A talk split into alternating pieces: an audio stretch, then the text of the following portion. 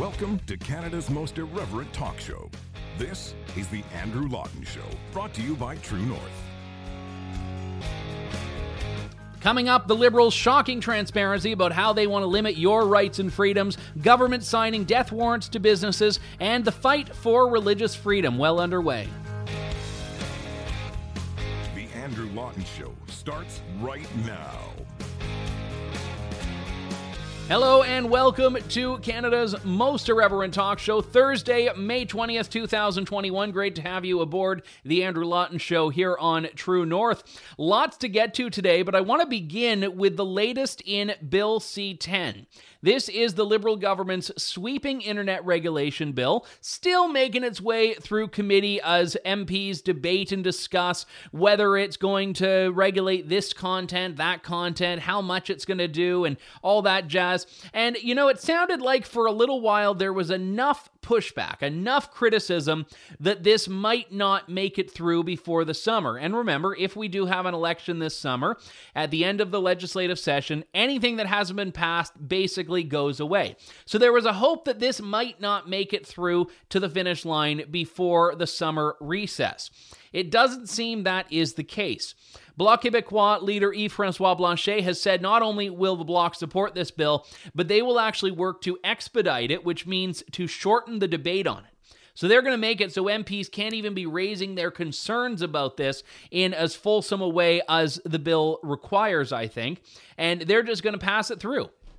The Bloc Québécois, despite putting up a big, strong fight occasionally in the public, has proven that it is once again, when push comes to shove, going to shill for the Liberals and just pass through whatever it is that the Liberals want to do.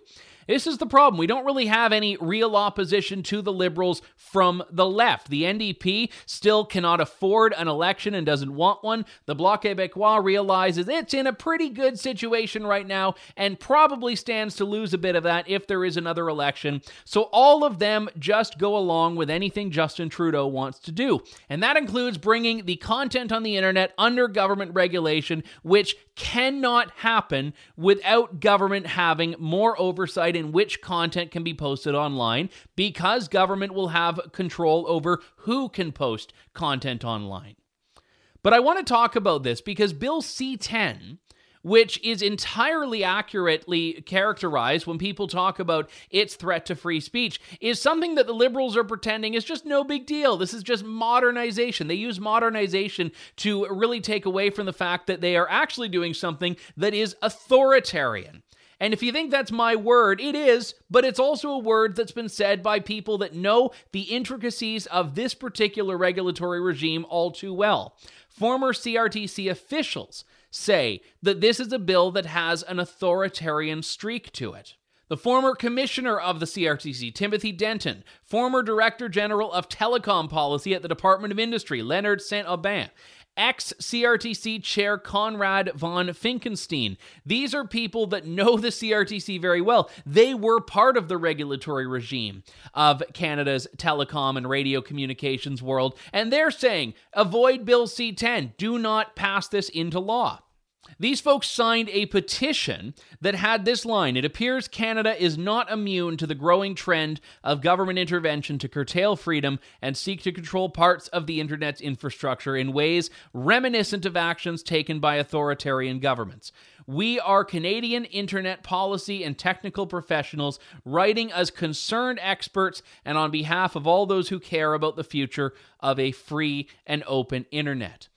And I don't want to conflate two issues, but a few years back, there was this huge battle in the US over something called net neutrality. And I don't want to, I mean, you can look it up if you're interested in it. But the point is, all of these people on the left were standing up and thumping their chests and saying, oh, no, no, no, we can never do anything that even comes close to compromising what has always been the free and open internet. And now you have the left leading the charge towards a bill that will put internet content under government regulation, even despite Minister Steven Guilbeault's claims to the contrary.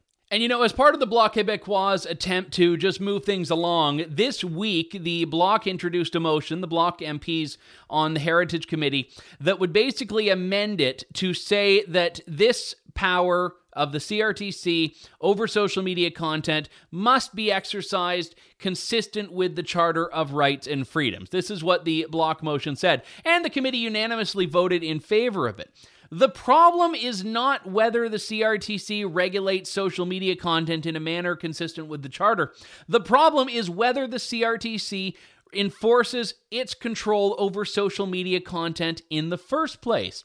And I find it interesting that the government, the liberals, have been saying this whole time, no, no, no, this isn't going to go after social media content. But now, now they're admitting, by accepting this motion, admitting that uh, they are actually doing it, but they're like, okay, well, well, we'll do it in a way that's constitutional. No, don't do it at all. That's the problem. Do not regulate social media content in the least. The problem is not how you do it, it's that you're doing it at all.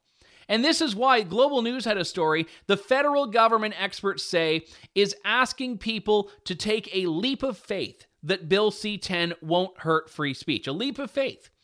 Because the whole point is people are passing with this bill a regulatory framework that basically is akin to the government saying, just trust us. How well has that worked out for people in the past? Just trust us, not words you ever want to hear from the government. And if you do, you want to say, hell no. David Lametti, the Justice Minister, was appearing as a witness before the Heritage Committee, and he was contorting himself into all sorts of dimensions and directions and shapes, trying to establish why the constitutionality is not really a given. But no, no, no, it doesn't matter. I would like to take a moment to explain the few, uh, a few moments to explain the content of charter statements. In keeping with their purpose, charter statements are drafted at a high level. They set out, in an accessible way, potential effects that a bill may have on rights and freedoms guaranteed by the Charter. Charter statements also explain considerations that support the constitutionality of the bill. In our discussion of the Charter, it is also important to stress that when Parliament legislates, it may affect Charter rights and freedoms. This may include limiting their enjoyment or exercise when it is in the broader public interest to do so. This is entirely legitimate. The rights and freedoms guaranteed in the Charter are not absolute, but rather subject to reasonable limits, so long as those limits can be demonstrably justified in a free and democratic society. Now, what I should point out here about what Justice Minister Lametti said is that he is not technically wrong. We all know that the Charter of Rights and Freedoms, the document containing the so called inalienable, unquestionable, unflinching rights, is subject to that number one section, that section one that says all of these rights that we're about to tell you about, uh, well, you know what, they can be curbed if it's in a reasonable way, reasonable limits, which is what the Charter uh, kind of qualifies all of these other rights with. So what he's saying is constitutionally sound, although that's a, a negative reflection of Canada more than anything else. But, and here's the big but in this, is that he is more interested in the limits than on the freedoms themselves. And that's the problem with these answers. When he talks about the fact that, oh, yeah, freedoms can be suspended if it's in the public interest, and sure, it's not a license to go after freedoms, but we can and we will, and this is all the stuff that we need to do if we're going to do that. The issue is that I want politicians that are going to stand up and say, you know what, we are going to protect and preserve and uphold freedoms because we believe in them. Whereas what Bill C 10 is doing is by design trying to exploit these so called reasonable limits, which may not be reasonable at all, but there's certainly limits. And we should all be very concerned because, again, if he is more focused on the limits to the freedoms than on the freedoms themselves, we cannot expect an outcome of this that is going to respect free speech, that is going to do what that Bloc Québécois motion uh, says it's supposed to do, which is ensure that social media regulation is done in a manner consistent with the Charter. Remember, one of the big dangers of this bill is that it doesn't actually pass into law the structure of what the government is going to do in its regulation. It gives the CRTC the power to create regulations. So all of a sudden, what happens is the government gives this new wave of power and authority to the CRTC. The CRTC, which is made up of unelected bureaucrats who are appointed, they're political appointments, by the Liberals, but you don't know their names. You can look them up, but most people don't. You can't vote them out. They are accountable in the sense that they're appointed by ministers, but they're not public facing individuals, generally speaking. So, what happens is they now have this power to craft regulations that we just have to sit back and hope are going to respect the free and open internet that the left used to be prepared to go to war to defend and protect. And now is completely uninterested in, so long as the infringements of freedom happen on their terms and by their hand. And like I said, no opposition to this from the left, whether it's because the left genuinely buys into this or perhaps the left is just too afraid of going after Justin Trudeau. The only criticism of this from within Parliament has been from Erin O'Toole, who last week shifted his narrative away from we are going to fight against C10 to if it passes, we're going to repeal it. Canada's Conservatives are working hard to stop it and will oppose this bill vigorously. But let me be perfectly clear. If this bill passes, a conservative government will repeal it. Now, I, I take a bit of a. I, I take a very cynical view on these things because if he's shifting his focus from we're going to vote against this every step of the way to if it passes, we'll repeal it, this is really the conservatives admitting that, yeah, this is going to pass and there's absolutely nothing we can do about it.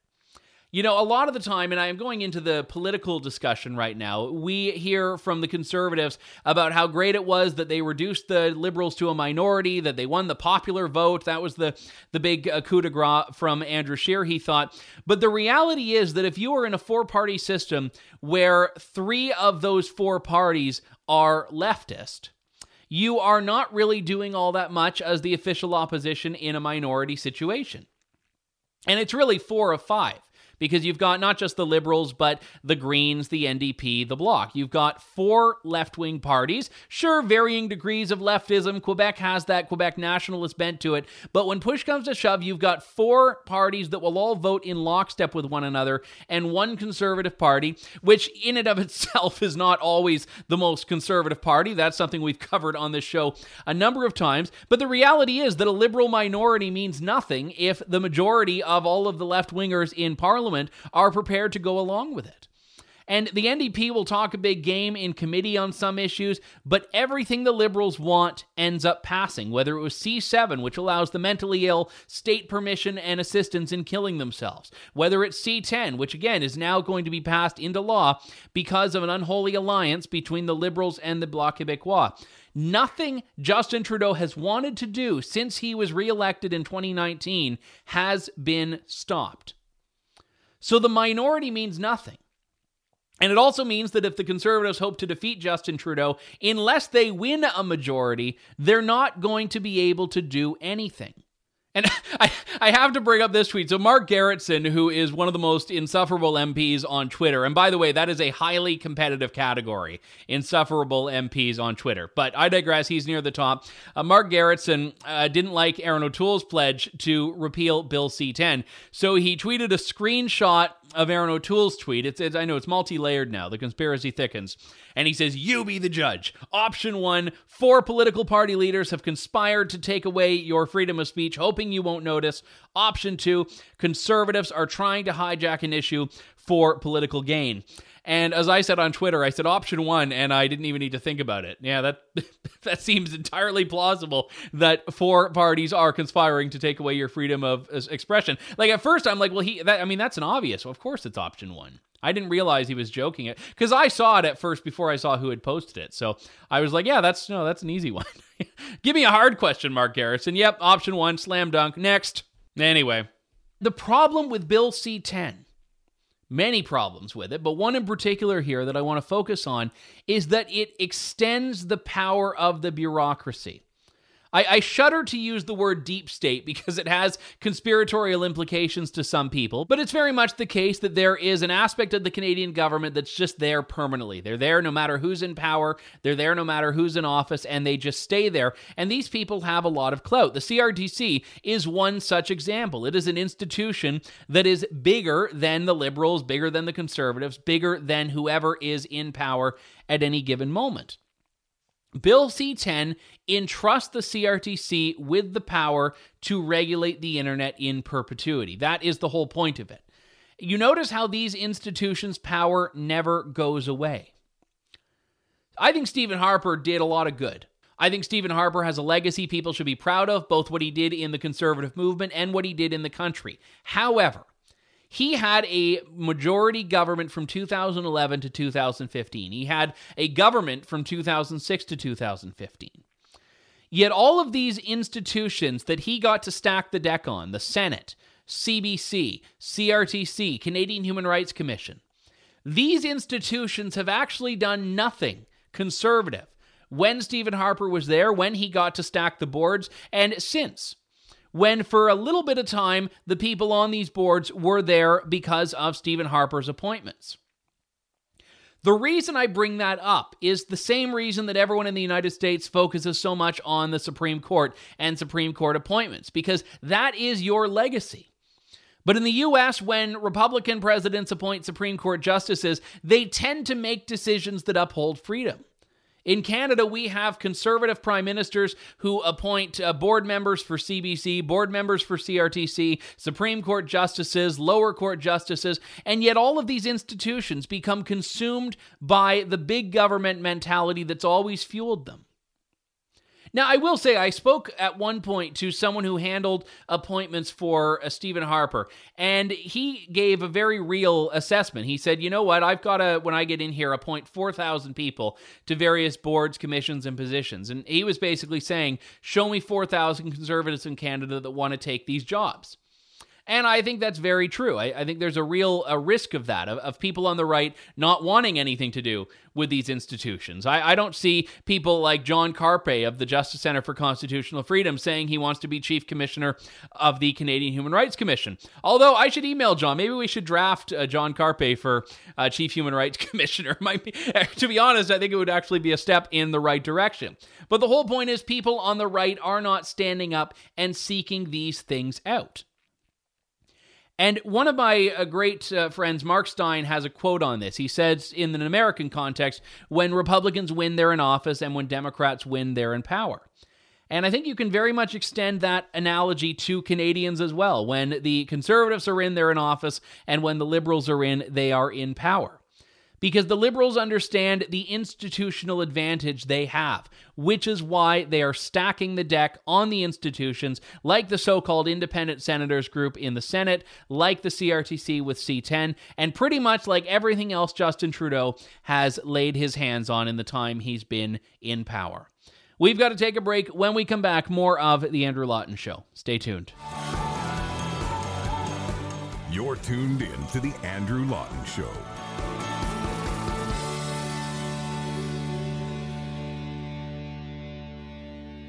Welcome back to the Andrew Lawton Show. We still have millions of Canadians who are out of work, people whose jobs have been put in jeopardy because the government shut them down. Various levels of government have put in many measures that have harmed ordinary people over the last, coming up on what, 15, 16 months now.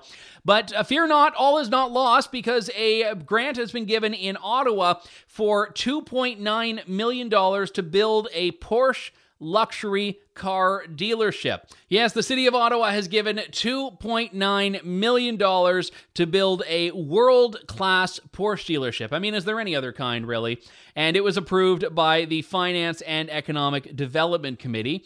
Now, the Canadian Taxpayers Federation is saying that Ottawa should not be spending taxpayer money on any kind of corporate welfare. He says Ottawa could use this money to fix potholes or give families a bit of tax relief, but no subsidy to a dealership selling cars that cost more than most people make in a year.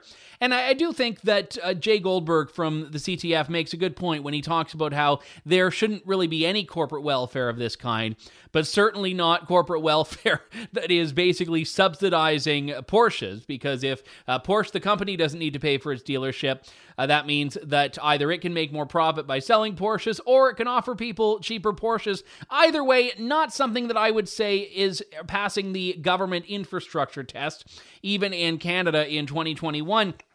I go back to March when the Canadian Chamber of Commerce, which did a, a survey of its uh, businesses and stakeholders, found that 51%, so half of Canadian businesses, were uncertain if they could remain open. 51%. If you do not have small business and medium sized businesses driving economic growth, you cease to have an economy. So when half of the businesses in the country are saying they don't think they can stay open, this is before, by the way, Ontario's latest stay at home order, before Alberta put in more shutdowns, before British Columbia put in more shutdowns, you cease to have an economy. And just this week, for example, the Canadian Federation of Independent Business released a projection that they shared with the Senate Finance Committee that says 58,000 businesses have already closed permanently since the beginning of the pandemic, with now around 180,000 near closure. He says one in six business, I mean, 51%, that was to do with confidence. Do I think I can make it through? These are harder numbers from the CFIB. One in six businesses at risk of permanent closure. 180,000 businesses across Canada will shut their doors forever before the end of the pandemic, bringing with them 2.4 million private sector jobs. Now, if you're the Liberals and you think everything should be a public sector job, this may not bother you all that much. The more people dependent on government, the more control Justin Trudeau has over the country's economy and, by extensions, the workers in it. But this is huge. One in six businesses, and I'm going to keep saying that number one in six because this is not just about a lack of jobs for the people owning the businesses and running them, but all of the people they employ. Fewer local goods for people to buy, which means they're forced to buy imported goods that are sold at the Walmarts or from Amazon. And I'm a big believer in a free market, which means you should make that choice. But when government is the one telling businesses they cannot open, it's government that's signing the death warrant for all of these businesses. And that's why, despite being a, fiscal conservative, I've always been in support of the pandemic response measures like CERB, like CEBA, like all of these measures that have been targeted to individuals and businesses because government does not have the right to tell you you can't work and not compensate. Although my preferred outcome is that government doesn't tell people they can't work. But this is exactly what's happening. So 238,000 businesses could wind up permanently closed. That's the restaurant you love that you're never going to get to go to again. That's the sporting goods store around the corner that you like that's going to be gone forever. That is all of this stuff that completely fuels the economy that the federal government and the provincial governments simply do not care about. We've got to take a break. When we come back, talking about death to religious liberty in Canada with one of the women who is fighting back against it. That's up next here on The Andrew Lawton Show. You're tuned in to The Andrew Lawton Show. Welcome back to the Andrew Lawton Show. A few names for you that you should certainly know by now Arthur Pawlowski, James Coates, Tim Stevens, three Alberta pastors who, due to a myriad of COVID regulations, have found themselves behind bars in Canada, a country that we think values freedom of religion. And even in Ontario, we are not immune from these issues. Two churches in particular, Trinity Bible Chapel and Church of God, have had their doors locked by order of the court at the request of the Ontario government to prevent the assembly of worshippers, prevent congregations from gathering and worshiping as Christians again in Canada in 2021. I want to talk about the state of these specific cases, the church lockouts in particular, but also the broader implications of this. We've seen more of these circumstances than we can count. I know it's been a, a big challenge for the lawyers who are taking up these cases. The Justice Center for Constitutional Freedoms, if I understand correctly, had to actually hire several lawyers because there was such a volume of cases that were uh, needing to be fought in court to stand up for people's liberty. Lisa Bildy is a staff lawyer with the Justice Center of Constitutional Freedoms and a, a tremendous one at that. I should put in a, a plug. She represented uh, True North and I as we fought against the federal government. Lisa Bildy joins me now. Good to talk to you, Lisa. Thanks for coming on. Thanks for having me, Andrew. So the volume of this is, is so key here. I, I mean, any one of these cases in a different parallel universe without COVID would have been, I, I, think, a significant thing. And now we have numerous, numerous of these, and they continue. Well, that's the thing, too. And once something uh, that crosses a threshold happens in one case, then the threshold is new and and now all of a sudden we're not as shocked by the next thing that happens and then you know suddenly now instead of issuing warnings and tickets they're they're going straight to the enforcement measures because they know they can get away with it so um, it, it, has been a little bit shocking that how comfortable people have been with that um, with that moving threshold. I was covering a, couple of weeks ago uh, the case where the provincial government was trying to extend its lockout of Trinity Bible Chapel, which is in the, the Waterloo region. And you laid out, I thought, a, a, tremendous case. Unfortunately, the, the judge didn't see it that way, uh, as these things go. But you were talking about really a, a, very symbolic, I mean, it's real in the sense that the church is locked out, but for the country itself, a, a symbolic turning point when government is chaining up church doors. Right. And to be fair, I, really was making a, a plea for what this means in the broader context, but knowing full well that in these circumstances, there was very little that the judge could do other than, I mean, I suppose they could have uh, ordered a um, conditional sentence and, and, and not opted to lock the doors. That was possible. But remember, the government gave itself the power in the Reopening Ontario Act to impose these uh, almost on a unilateral basis. I mean, they can do it without notice to impose these enforcement orders. And then when someone breaches it, it's not just getting a ticket anymore. Now we're into the contempt of court uh, process. And the courts are, um, of course, very concerned about making sure that the integrity of the judicial system is upheld by not letting people flout their court orders.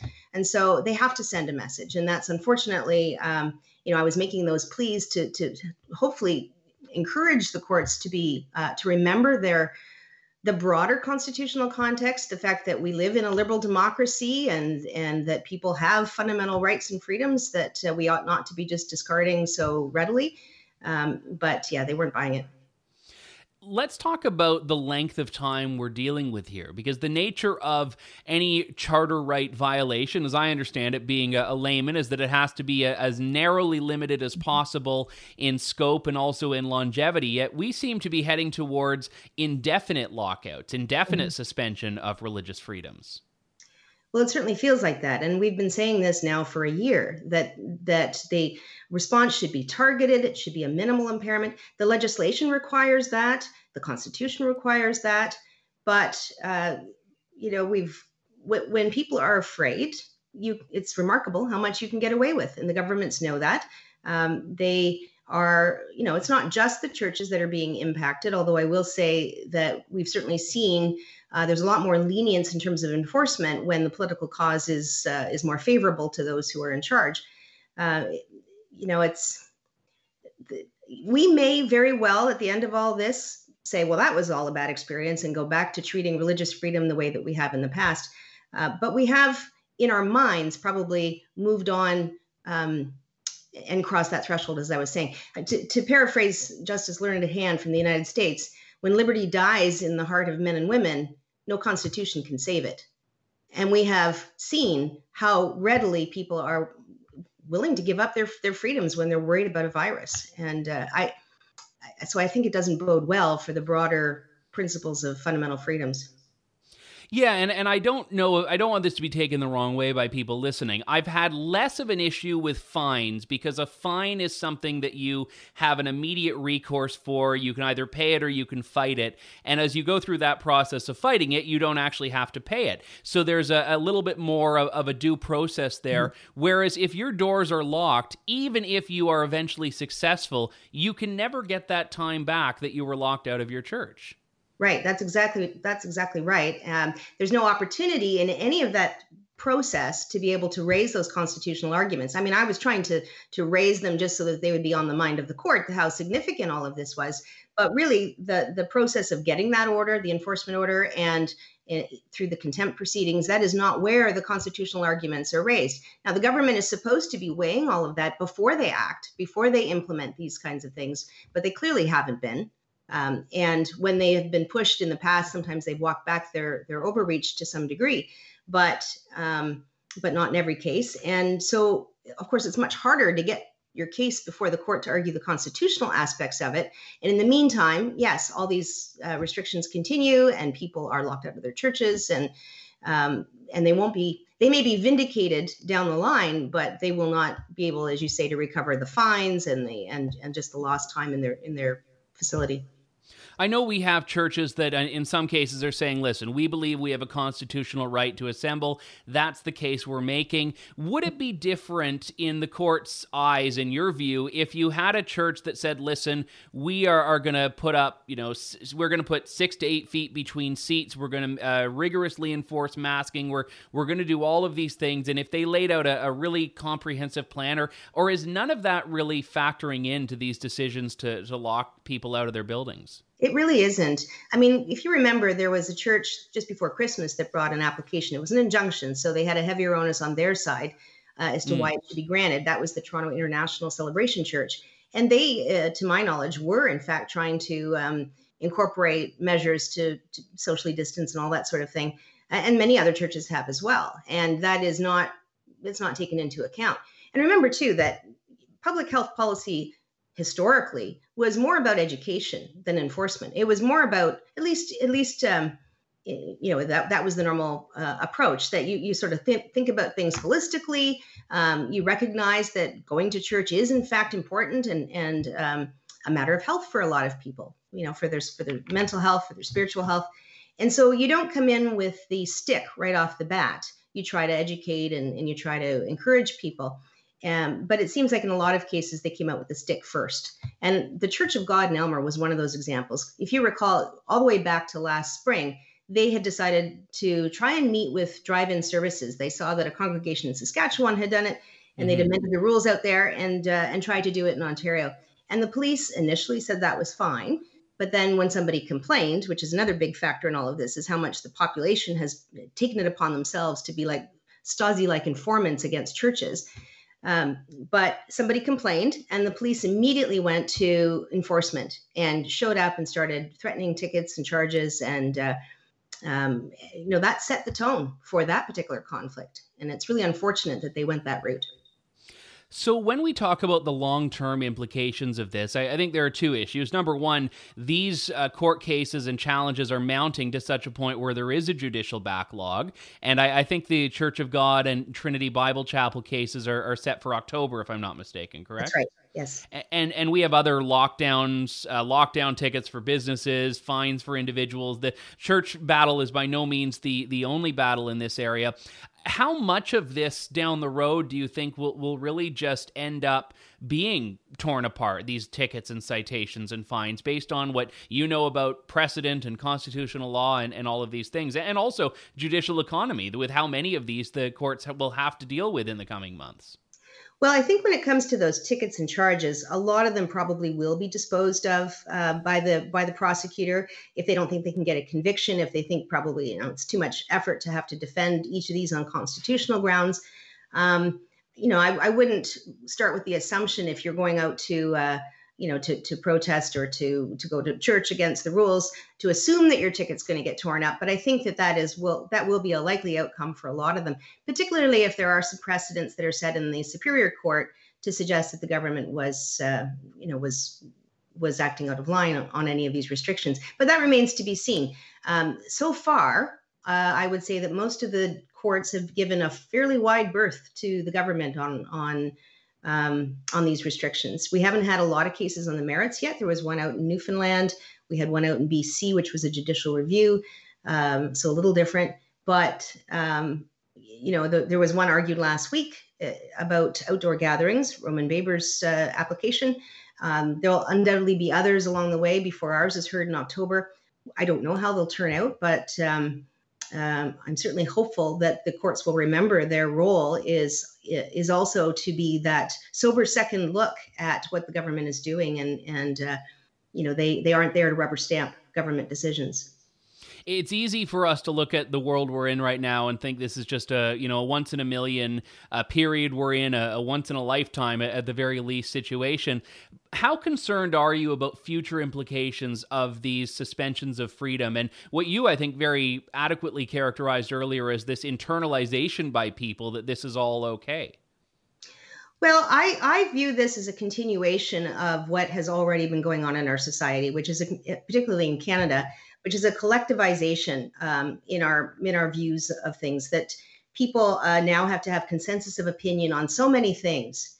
And lockdowns just fed right into that existing political climate where you know anybody who thinks differently from the the the um, you know for want of a better term what the what the elites say we should be believing and thinking is a bad person. And we you know we actually see them saying that that people who are protesting against lockdowns are bad people um, so when you start with a climate that's as politically charged as ours was and throw this into the mix i i don't the, the new normal that we're going to end up at at the at the end of all of this is is very um, it's very concerning to me. I, I, I think that we will be in a new constitutional era uh, where people who want to exercise their fundamental freedoms under the charter um, will face a lot of resistance from others in the public and from you know the, the legal establishment and so on. Uh, I hope I'm wrong, but I, I, I have to say I've, I've been pretty disheartened over this last year. I realize you're in Ontario, but just looking at Alberta for a moment, this is very unique in the sense that on one on one hand we view this as being the the most free province in Confederation uh, historically in the political discourse, but we all we also have had three pastors that have been arrested and put behind bars. There is there a reason that Alberta has been the the province to go in that direction, either in in the laws that they have on the books there, or is it simply a direction that they're taking that we're not seeing in other provinces? Honestly, I don't know. I, th- I think probably people are more shocked by what they're seeing in conservative, typically conservative provinces. Uh, there's certainly been a heavy-handed approach, not just in Alberta, but in Ontario with the conservative government and in Manitoba. And uh, and you, you sort of wonder why that sort of traditional um, support of individual rights and freedoms and and you know self-sufficiency and people being able to make decisions for themselves, those sort of uh, usual conservative tenets, small government, have just been disregarded and, and tossed out the window. I can't explain it uh, other than to, to think that perhaps the conservatives worry that if they misstep, that they will be judged far more harshly than any liberal government would be. Well, very well said. I appreciate that you are on the front lines of this battle, you and your colleagues. Lisa Bildy with the Justice Center for Constitutional Freedoms. Thanks very much. Thanks for having me, Andrew. Bye for now. That was Lisa Bildy of the Justice Center for Constitutional Freedoms. As I said, a, a, great lawyer and a great advocate on these issues. It's easy to be pessimistic. I mean, we we talked earlier in the show about David Lametti and his uh, view that it's more important to focus on the limits than on anything else. But you know what? You still have to stand for something. And if you're ready to throw in the towel, I get it. But doing so has much bigger implications than, than trying to fight it and, and see it through to the very end. We've got to end things things here. My thanks to all of you for tuning in to The Andrew Lawton Show today. We'll be back with more of Canada's most irreverent talk show next week. Thank you, God bless, and good day. Thanks for listening to The Andrew Lawton Show. Support the program by donating to True North at www.tnc.news.